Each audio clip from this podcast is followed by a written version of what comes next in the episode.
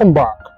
And now let's turn our attention to finance news with our finance analyst, D P O four twenty-seven, on the floor of the Metropolis Stock Exchange.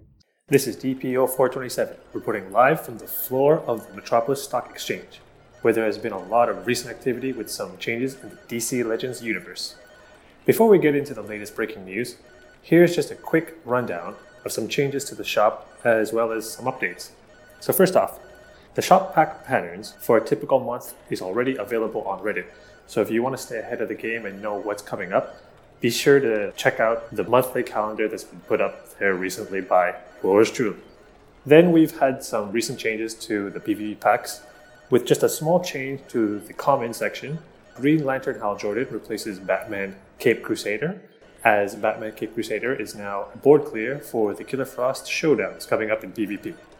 And as well, there's been a recent in-game patch that fixed a bug on General Zod's basic, where his heal immunity, legendary ability, was applying after damaging a character, thus allowing them to revive. This is now no longer the case. And finally, let's turn to our latest breaking news. We have the return of Siege, and this time it's for Black Manta.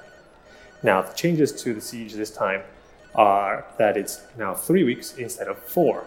So as a result, this means there's twenty-five percent less playtime, and as a result, people expected that the rewards obviously would be scaled back. However, instead of it being twenty-five percent less rewards, we only have six percent less shard rewards, which is a great benefit to some players. However, there is a seventy-eight percent on average legendary essence reward. This is a huge deficit in legendary essence when compared to the first Siege. The Siege energy is now back on sale in shops, but this time, as of day one, rather than it being in the middle of the Siege like last time. The Revenge in Siege is also back, uh, however this time the cost has been increased to two. This therefore cuts the cost effectiveness of revenging in half. However, it's still slightly beneficial to revenge if you're using at least a couple of bonus characters.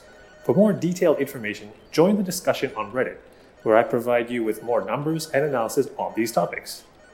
So how do you feel about the changes to Siege? Let us know in the comments section below. This has been D P O four twenty-seven for your financial report newsflash. Hope this helps. Thank you for tuning in to this edition of W R O L Broadcasts, a subsidiary of the Oddsman and We Are Legends.